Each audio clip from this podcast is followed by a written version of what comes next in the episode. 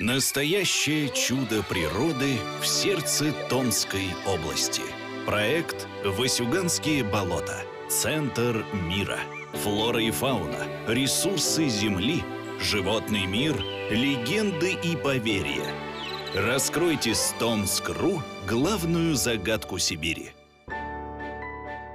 Мхи, пожалуй, самые агрессивные и плодовитые жители Васюганского болота. В мире их больше 27 тысяч видов, и до сих пор ученые открывают новые. Науку, которая изучает этот вид растений, называют бриологией. На Васюгане растут редкие и даже краснокнижные разновидности мхов. Мы узнали о них 5 уникальных фактов от доктора сельскохозяйственных наук Лидии Нишевой и доктора биологических наук Сергея Керпотина. Мхи играют самую важную роль в процессе образования торфа. Они плохо гниют и поэтому мхи – это основа торфяной залежи. Поэтому можно сказать, что именно мхи играют основную роль в регулировании климата, потому что именно они составляют основу того органического вещества, которое находится mm-hmm. в торте и, соответственно, было изъято из атмосферы. Эти растения ничего не боятся и очень жизнестойкие. Мхи не едят ни животные, не повреждают насекомые, грибы и растения и точно выживут при длительной засухе, могут терять признаки жизни,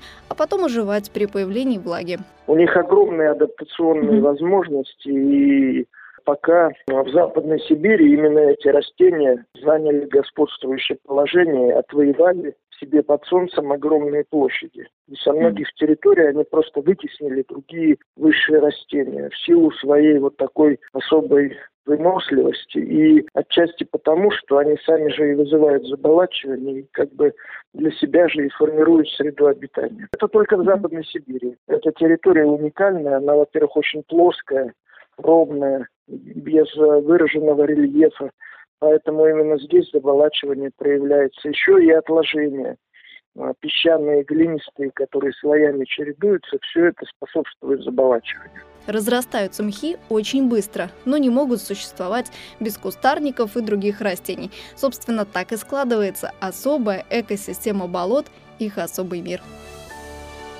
Великую Отечественную войну мох использовали при перевязках, потому что тогда не было других обеззараживающих средств. Мох создает очень кислую среду, и она препятствует развитию грибов и бактерий. Мох сфагнум не теряет своих лечебных свойств даже при долгом хранении. Заготовить его впрок несложно. Просто очищают его от веток, листьев и другого мусора, кладут в бумажные пакеты и хранят в холодном проветриваемом помещении. Перед использованием сухой мох рекомендуют ошпарить кипятком. Лично я могу сказать, я ничего не применяю, мне некогда, я работаю наукой. Мне, как говорится, уже много лет, а я хочу еще после себя много что оставить. И я не болею. Я хожу на болото, болото лечит.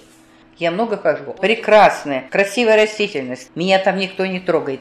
Мхи Васюганского болота не так хрупки, как в тундре. Там действительно следы на болоте могут не зарастать годами. В Западной Сибири мхи восстанавливаются куда быстрее. Более того, болота очень агрессивны. Они постоянно разрастаются, вытесняют леса, захватывают новые территории. Нельзя сказать, что для региона это хорошо, но для планеты в целом именно болото является охладителем атмосферы. Кстати, сфагнум вообще появляется там, где другие растения вырасти не могут, но при этом он же и меняет окружающую среду под свои нужды и превращает равнину в болото. Васюганские болота. Центр мира.